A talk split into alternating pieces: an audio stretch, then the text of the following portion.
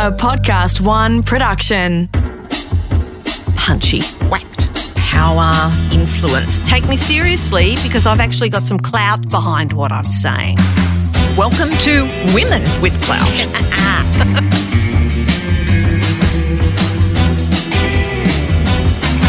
Today, our guest is one of Australia's best known and I think most admired businesswomen, Ann Sherry, the executive chair of Carnival Cruises. She's Admiral of the Fleet in more ways than one.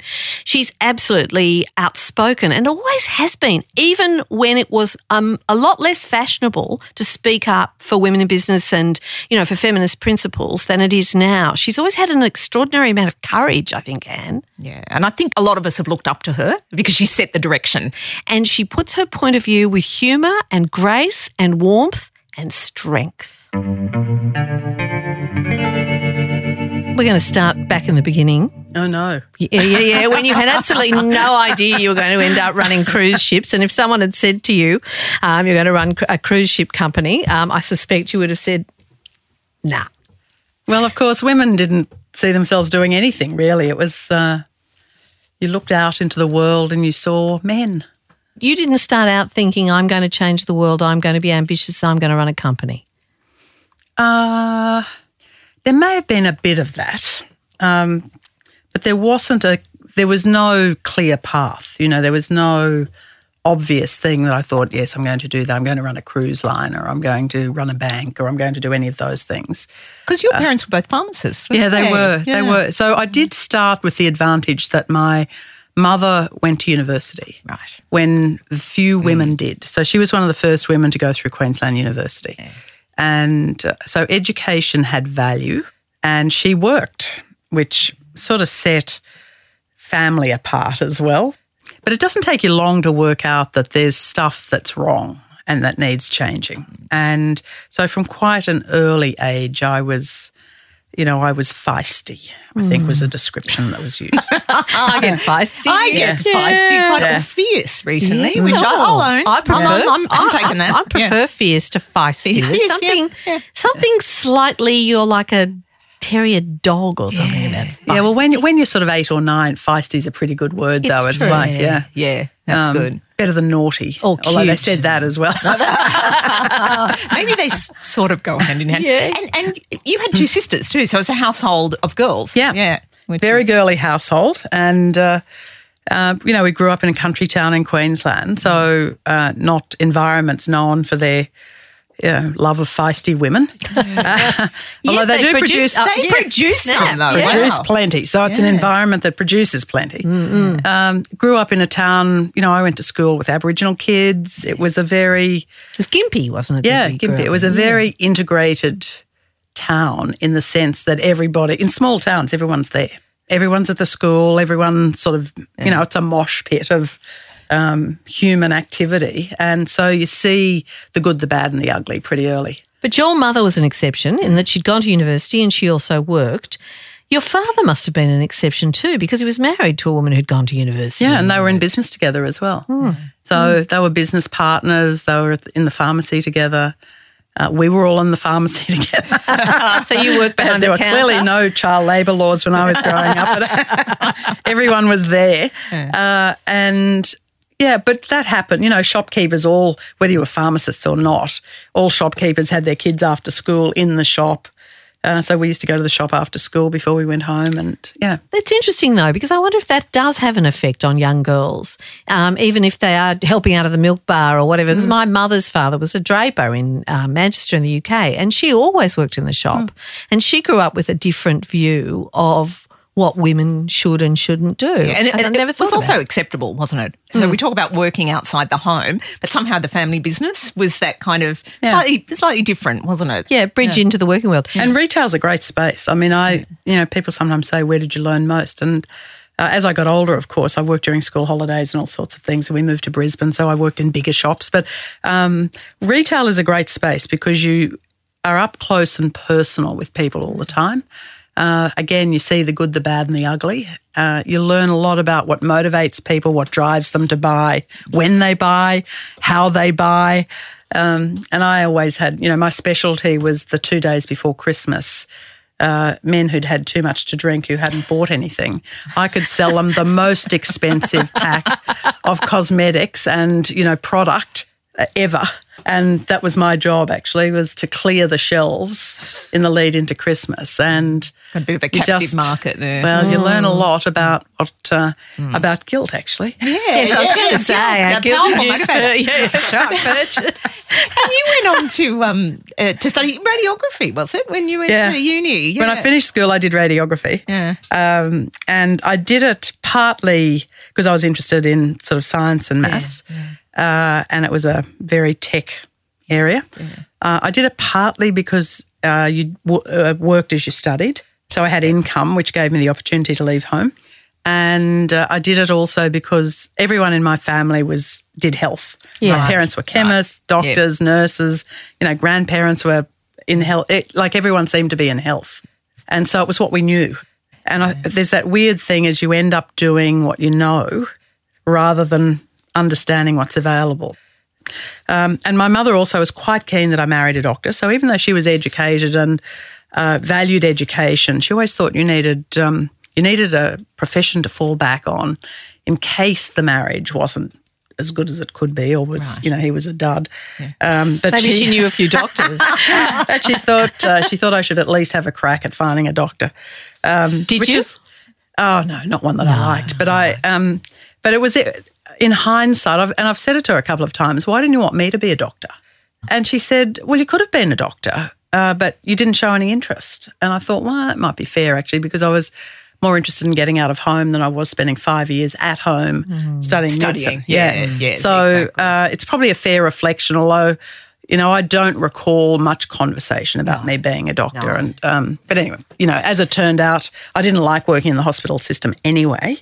Uh, I didn't find any doctors I thought were worth hanging on to, and um, at the I satisfied her, and then I went on and did other things. Yeah. yeah. So you said you wanted to get out of home. Mm. It, was that because you were kind of eager to explore the world? You you you had a sort of impatience to get on and get on with it?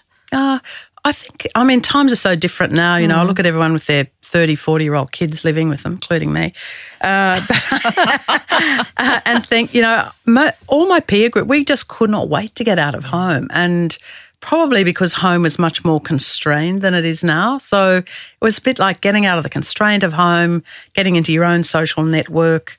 Um, just doing your own thing. So, it, an element of it was about getting out and exploring the world. An element was just rebellion, uh, and an element of it was having your own your own environment that was different to the environment at home. And then you went to the UK. Yeah. So you did kind of explore the world, didn't you? Yeah, yeah. So I, I went back to Queensland University and did uh, ultimately economics and politics, which I loved, completely different to anything I'd done before. And I, I sort of discovered the social sciences, the world of politics, uh, all of that, which I was fascinated with. And then uh, did postgraduate industrial relations. And that's what took us to the UK. I got a scholarship to go to Warwick University, which was the hotbed of radical industrial relations at the time. And, you know, it- it was one of the, and by that stage, um, Michael and I were married. I had Nick, but we hadn't done the, you know, at 18, 19, I hadn't done the, I must go overseas for a year and then The get it out of my system. I hadn't done any of that. So um, we actually decided that we'd do it together.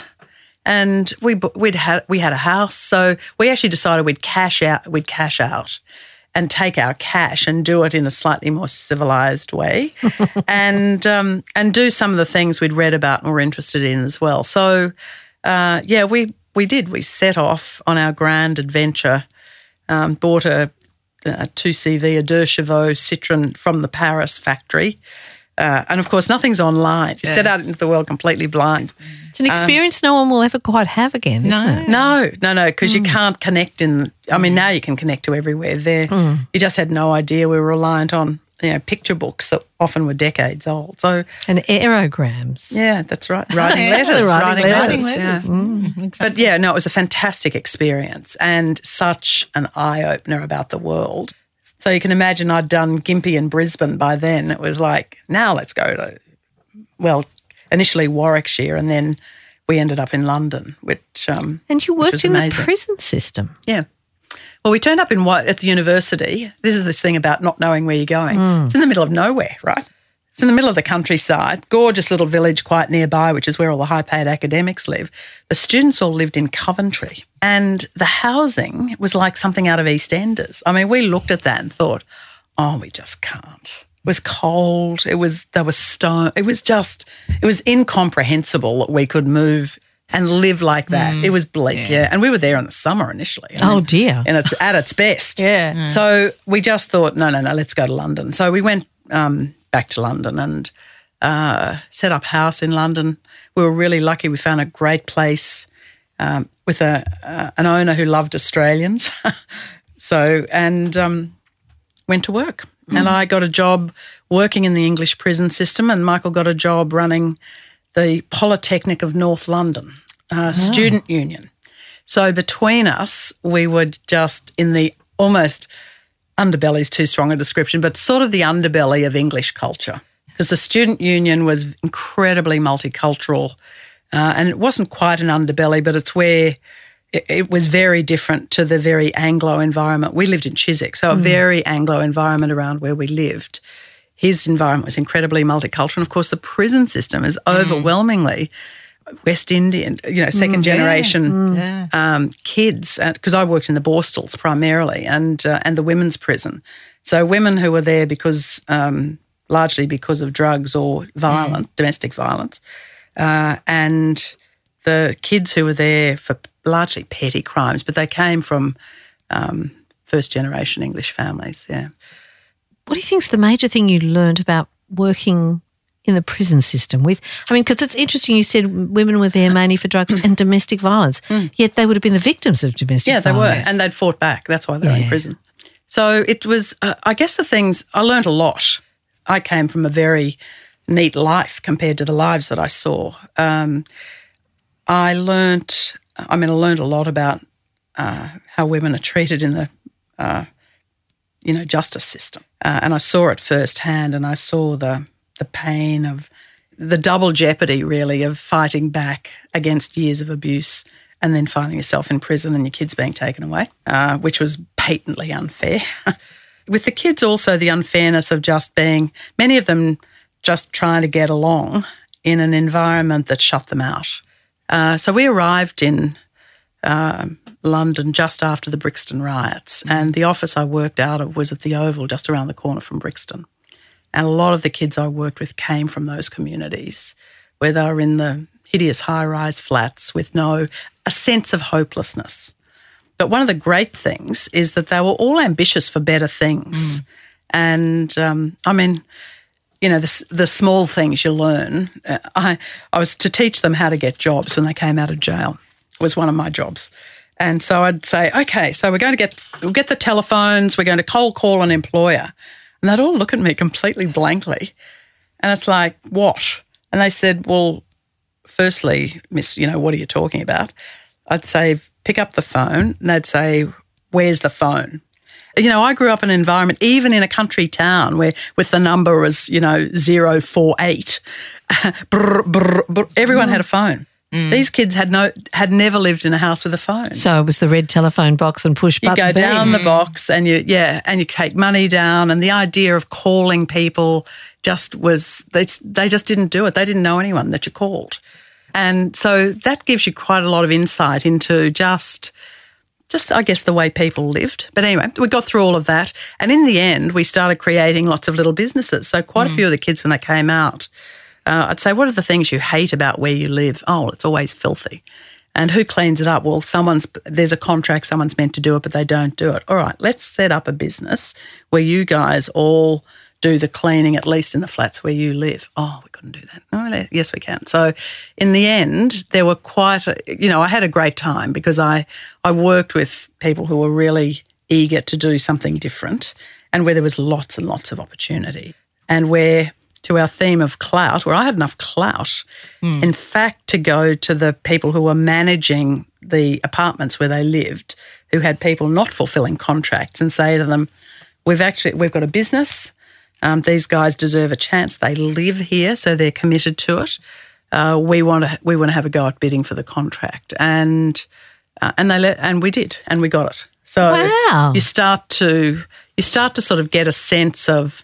And I used to say to them, if you don't ask, you don't get. So let's let's go and ask. Oh, no one will ever let us do it. No one will ever let us do this. It's like, no, no, come on, let's go and ask. So they were as shocked as I. In fact, of course, I didn't know either. Um, mine was done on pure, um, pure ass, really. Yeah. And I was going to ask you, where did you learn? Where did you get this idea that you could just go straight for the solution and ignore all the barriers that people put in their own way often?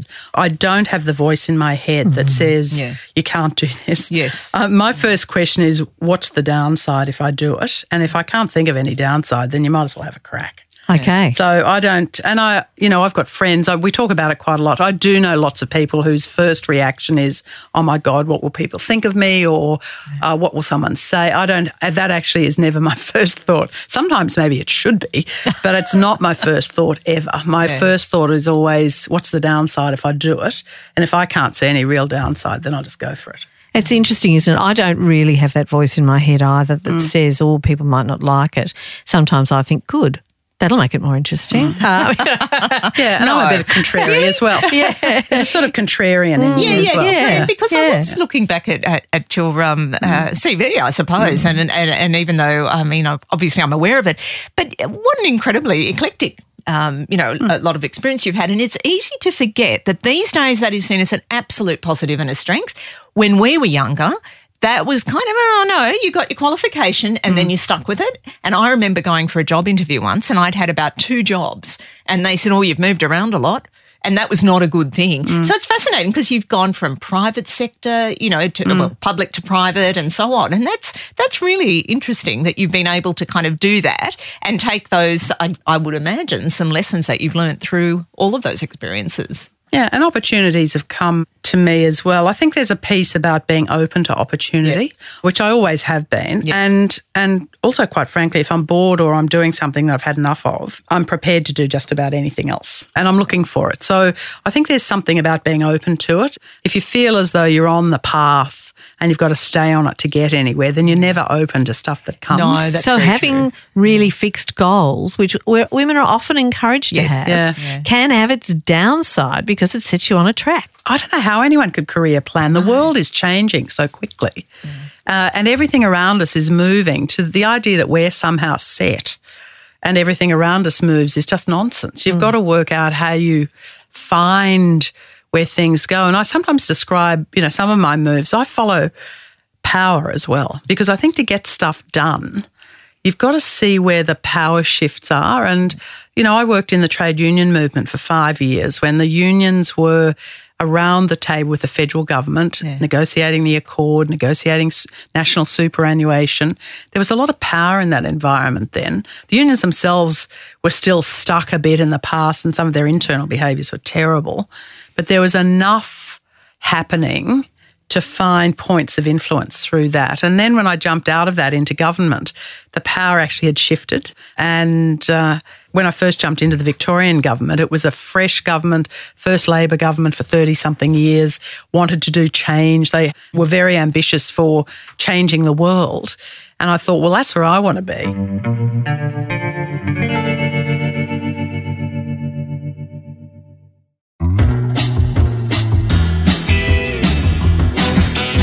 And I'm really fascinated at your use of the word power. I actually ran a breakfast in Canberra just last week, and the women on the panel all had clout, but they were very shy of the word power. And it strikes me that there is still a real discomfort for a lot of women in saying, I want to have some power, as if there's something intrinsically wrong with that. I'd love your take on that. Well, of course, I have. I clearly have the opposite view. I think you've got to follow the power, and you go with it, and you find your way into it, and then you use it. Uh, and there's an interesting thing of following stuff through. So when I was working in uh, the trade union movement, I was on the ACTU Women's Committee when superannuation was first devised, national super. When it was first devised, uh, part-time and casual workers were excluded. So most women didn't get access to the system when it was first put in place.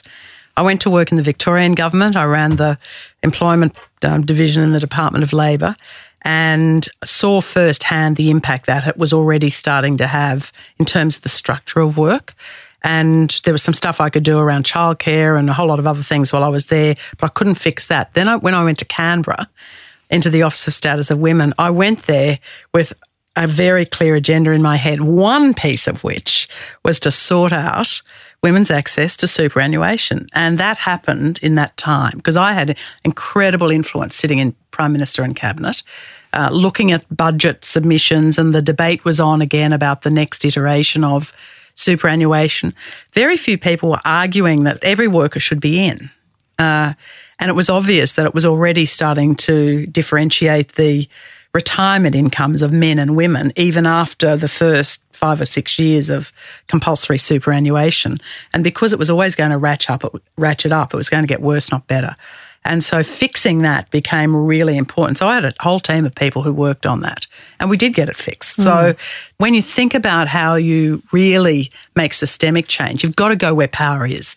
Otherwise, it's bloody hard to do. Well, power really only means the ability to change something. Yeah, yeah. It's where the action or the decision making is happening about an issue at a point in time. And the reality is, power does shift. It shifted and shifted to corporate Australia quite quickly as well. So yeah. I went with that move as well for exactly that reason. Because if you're following the idea, and you know, in my case, I've always been passionate about a fairer deal for women, particularly mm. women who are working. So I'd been able to play around in the union movement, getting better representation. I'd worked in government and opened up work based childcare for the first time and put kindergartens and childcare centres together, like really pragmatic things that were getting in the way of women being able to work full time. Superannuation and a whole lot of other stuff in Canberra. Uh, and you know all sorts of things that I got to be involved in there. And then, of course, it was clear that you can have the best policies in the world and you can have compulsory things like super, but the rest of it, you've got to be inside businesses to fix. And it was so interesting because I remember, well remember, because of course I was writing the corporate woman column yeah. and I remember when you went into Westpac and Bob Joss, an American who came in and mm. said, where are the women in this place? And that was such an important circuit breaker. Uh, and then you were there and you got um, uh, paid maternity leave, which is what we called mm. it then. Interestingly, Fairfax already had it, but we were one of the very few companies that did. So I had three children when I, you know, in very short space of time. Oh, in the advertising yeah. industry, they just fired me when I was. Yeah, well, that's pregnant. right. That was their. Yeah. Oh, and, and don't worry, that was sort of I was on the cusp of that as well, but but I did manage to hang on. But it was unusual. And I do remember coming in and chatting to you about yeah. some of that, and you'd push that through. Um, and I, I, remember thinking this is really important because this is this is where actually the business community can kind of push out in front. Yeah. It's an interesting, it's very pragmatic. I'm not I'm not eulogizing them, but it was an interesting time, wasn't it? I was pragmatic as well. Yeah. I just wanted change. I didn't in a way I was prepared to go where it was happening. But yeah, it did take I guess it took the insight mm. of an American bank CEO to go like, where are the women? Because American banks look so different. I mean, there's mm. lots of things that were wrong with American banks, but they weren't so exclusive and clubby mm. as the banks here. Uh, and you know, he did say it was very specific as well. And, you know, people are still banging on about why hasn't there been change, enough change. Mm. Say because the most obvious thing isn't being done, which is you start at the top and then you say to the level below the people at the top, you must hire, you've got to change your teams. Because mm. unless you do that, it's fine to bring lots of women at the bottom. But if the top stays the same, nothing changes. And what that decision and the edict. So he issued an edict that the next senior hire in every division in Westpac had to be a woman. Now that's quotas by that's anyone's measure. Yep. Yeah, but and, that went down like a lead balloon. And of course, everyone said there's no women. We've tried. You know, no search firms ever bring blah blah blah blah blah. And he said, I come out of banking. I know there are women that can do all of those jobs. Yeah. And so it stands. Every one of you has to hire a woman. And everyone did. And so suddenly the whole senior management mm. at Westpac changed. Mm. There were like six women came in at the same time. There was terrible stuff written about us. They, we were called Bob's girls. That's right. You know, the girls. I mean, it was so not by me demeaning. no, I remember BRW wrote the, mm. and they thought they were doing us a favour. I think, mm. but and it was Helen Nugent. It was me. Yep. It was you know it was a group yep. of of women who had done lots of other things outside mm-hmm. the banking. It was world. real talent. Mm. And it wasn't that hard to find. It's, you know, there were Yeah, women everywhere. So it was a really, it was a great group that came in. It fundamentally changed the culture forever um, because it was suddenly from the top, the tone changed, the look and feel of the organisation changed. And of course, for the women in the organisation, it was like, oh my God, it's possible. Isn't it interesting though to think about that? And it was. It was such a breath of fresh air and incredibly important because I think it what changed time things. are we, look, what, look, what period? 94. 94. Yeah, It's not that long ago. No, it's not that long ago. But what I was going to say is because I do distinctly remember coming in to interview you, Ann, and we were chatting about some of the other work you were doing, which was about um, videoing people in different kind of meeting setups Yeah. to make it clear that if you had an all male meeting, the dynamics were very different to when you had a mixed meeting or an all female. Very interesting penny dropping moments.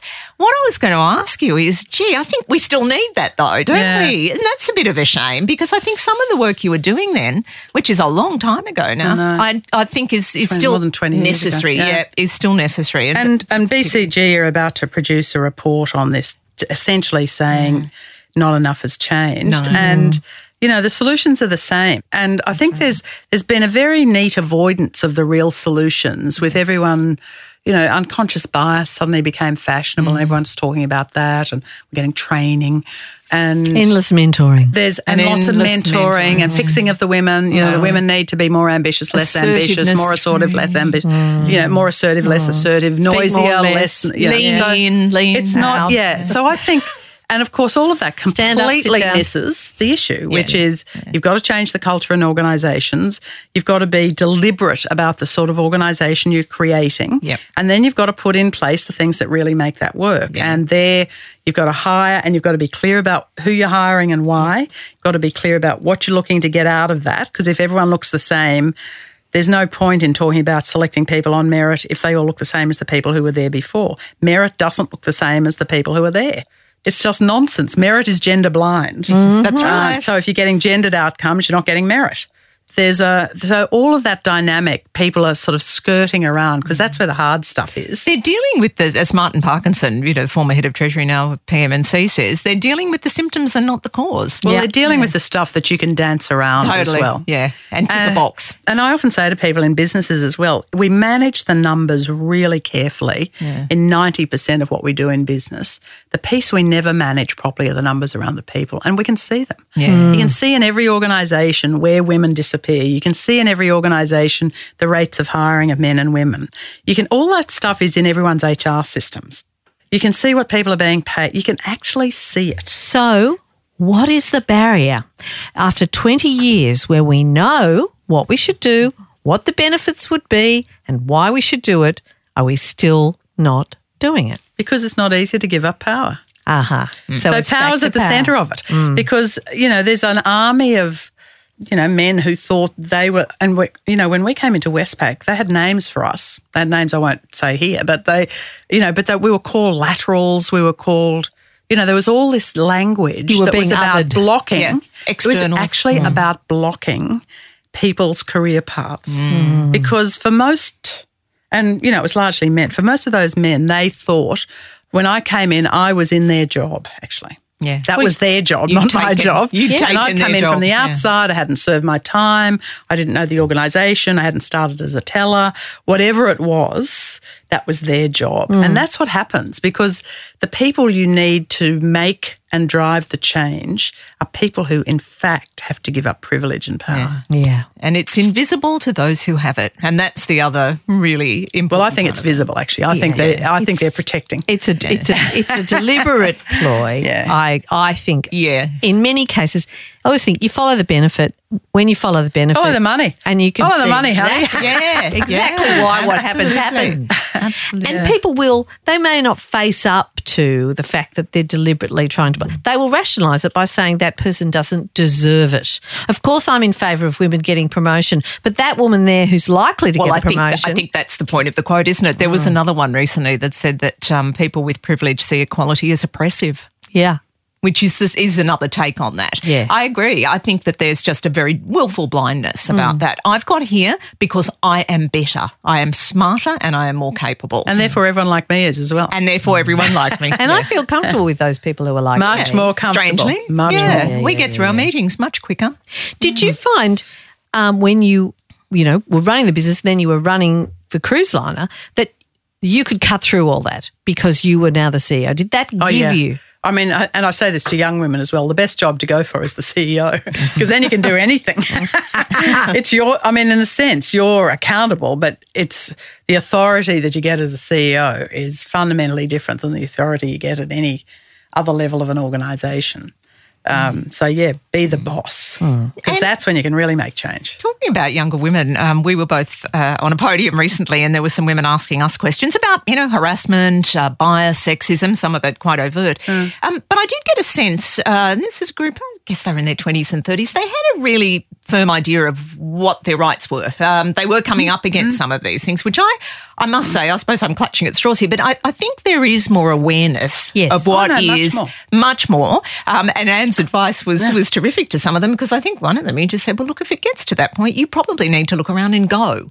And um, I think that's something that it was quite refreshing to hear. Well, I think there's a sort of pragmatism as well. It's uh, unless you want to make it your life's work to take on every fight in the organisation you're in, which will kill you.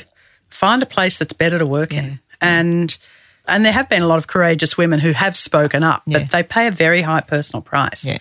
and it's hard to do from a position of powerlessness unless you've been really screwed and you want to take on the fight, which the women who speak up usually do. I've Yes. been racking my brains as you've been talking to think of a woman who did courageously take on one of those very difficult situations where they take someone to court or they whistleblow on sexual harassment or whatever it is, who has actually gone on then to have any kind of No, worthwhile You career. actually- no, basically no. quite quite the opposite. The They've opposite blown happens, themselves up. yeah. The David Jones incident. Oh yeah, the, um, the blokes all come back. yeah, yeah. You know, Yeah, almost a- done damage. A young woman many, many years ago now who spoke up about the dealing room at um, BT at the Mm-hmm. time, uh, who I still have stayed in contact with, but she could not get a job in Australia.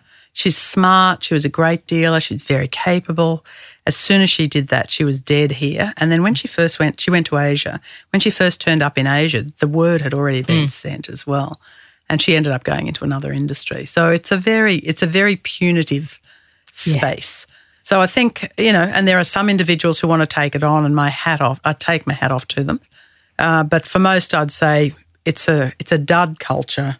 It's probably a pretty dud workplace for you. Go and find somewhere better and be the best you can be, not sit around. Yeah, when I was up with it. fired when four months pregnant, people said to me, "But you could take them to court," and I said, "Yes, and I'll never get a job In in, the Australian. Yeah, advertising right. industry again." Yeah. and I want to, so I didn't have that sort of courage. I'm afraid. But younger women do are much more aware of their rights, and that's a good thing. Yeah, because it it, does limit some of the worst excesses that used to happen in workplaces. So you know, a lot has changed. Those excesses have been limited.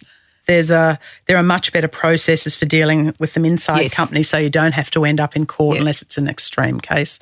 We're watching some of that play out. Those things are, are good things. There's better terms and conditions. There's more acceptance of maternity leave. Yes. There are r- rights about returning, Yeah. which people know, but it's still the subtle stuff. So culture, you know, I talk about culture a lot because I think culture ultimately are the subtle signals that happen inside organisations that shut down opportunity and that close off. Uh, that close off the next job, or really, your job is gone. So here's a sort of, you know, much lower level job that we've Yeah. got, or whatever it is. It's those things. And if you let that stuff go on inside your business, then you're complicit. oh, You know, my view is you're complicit. Mm. Yep. Mm. So I think, again, back to my point about measurement, you can see those things Yep. if you look at the people numbers in businesses, Yeah. but, but no one's looking. So we are all, to an extent, complicit because we're not looking.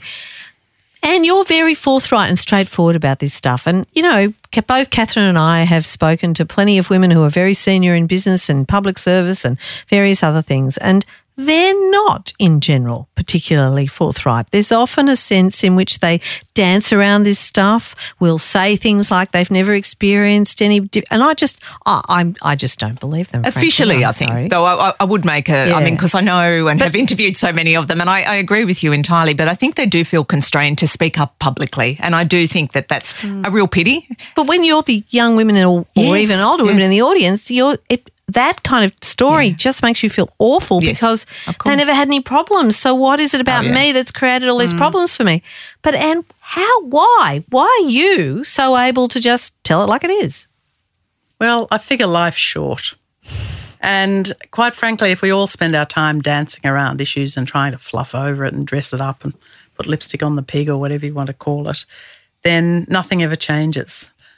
I feel strongly about stuff I see that's wrong. And if I can change it, I will.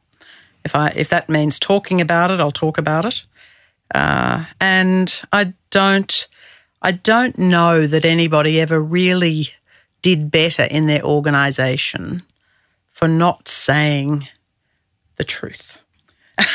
I just don't. I know lots of people are careful and guarded about it and feel like they've got to protect their roles or their organisations or whatever it is. And I have got myself into trouble being so forthright, including when I was a public servant. Mm. Uh, in fact, I was. I remember waking up one morning and I was a headline in the Daily Telly. I did have a moment that day hmm. thinking, "Oh, this is not going to be a good day." No. in fact, I was a front page headline. Oh, wow. um, this is not going to be a good day. And I got the call from uh, the Prime Minister about a second after I opened the paper. Oh, I bet. I bet. But, you know, again, what you learn out of that is what's the worst thing that can happen? Someone mm. shouted at me. Yep. They were pissed off. Yep. Uh, did anything else happen? Did I lose my job? Actually, no, I didn't. Did the issue get a much better airing? Yeah, it did. Mm. And did some of that get fixed because I said it? Actually, yeah, it did. So I just think you've got to weigh up. You know, it's like, again, that one I didn't expect to be a headline in a paper because it was meant to be a closed group of people mm. I was hmm. speaking to that day. But the story goes it was, uh, in fact, it was back in my old world of childcare. I was the head of the Office of Status of Women. We had all the childcare um, establishment of Australia in a room. We were talking about the future of childcare. And there, at that stage, there was this debate about public, private, should all be public, there shouldn't be private, they were terrible, only public was good. But of course, there was no money. And so I said to this group, we will not have sufficient childcare unless we open the system up to the private providers because there's not enough money in the public purses to provide enough childcare for the working women of Australia. Yep. Which was true. And what yeah. did the headline say? The headline said Sherry declares childcare bankrupt. oh, yay! With a photo. one of the photo one of, me. One of the front page subs had fun. Oh my god! That. It was one of those. I did. I mean, it's oh. one of those moments. It doesn't happen to me that often, but I have had it a few times. So I've looked at it, I've just thought, oh, oh. and your heart I feel sick. Yeah. I feel sick. Yeah. This is going to be such a bad day. Oh, yeah. I, I got one not that long, a few years ago when I was on Q&A and the headline in News Limited the next day said, Housewives, Caro says housewives are prostitutes. Yeah. Which I didn't say. But anyway, let's not worry about yeah. that. But there, that was fun. But too. again, you learn. You know, what's mm. the worst thing that can happen? Which is oh. the ah. voice I've always got. I got a bollocking it I didn't wasn't, get it. It wasn't the way I wanted it out there, but actually, the fact that it was out there was not a bad thing. Yeah. No, it actually mm-hmm. it, it, made some change. Yeah. I often think people anticipate the yeah. consequences of actions too much. I often say to people, just don't anticipate. Do what you think is right. Say what you think is true, yeah. and don't worry about what might happen because. Mm. If it happens, you'll deal with it. But you know, I and I said hundred thousand worse things than that. Yeah, exactly. Only one of them was a headline. Slow, slow news day, maybe. It's who knows? The one you don't you expect that yeah. gets you too. Yeah, true. You've got tickets on yourself. What makes you think you're entitled to mm. that? I think it's a very get back in your box kind of a voice. Whereas my voice says, well, if you don't do it, who's going to do it? And mm. why should you hand it over to somebody else to do when you when you're there? You do it like it's in front of you. You do it. It's your job to do it. So mm. I think there's a there is a piece of you've got to shut down the self doubt. Mm. Um, but the other piece also is you know to get an affirming voice. Like if you've got an opportunity, why wouldn't you grab it? Mm. Like what an amazing thing to be able to do. If you've if you can be in a first grade team or if you've got a great job that's on offer or quite frankly you get the opportunity to change something, do it. Because if you don't do it, what happens? It just sits around there forever. And there's not enough of that. So that's one piece of it. I think the second is that women are quite risk averse because we feel like we're managing not just us, but our families, our, you know, what, what do to my kids? What about my husband's job?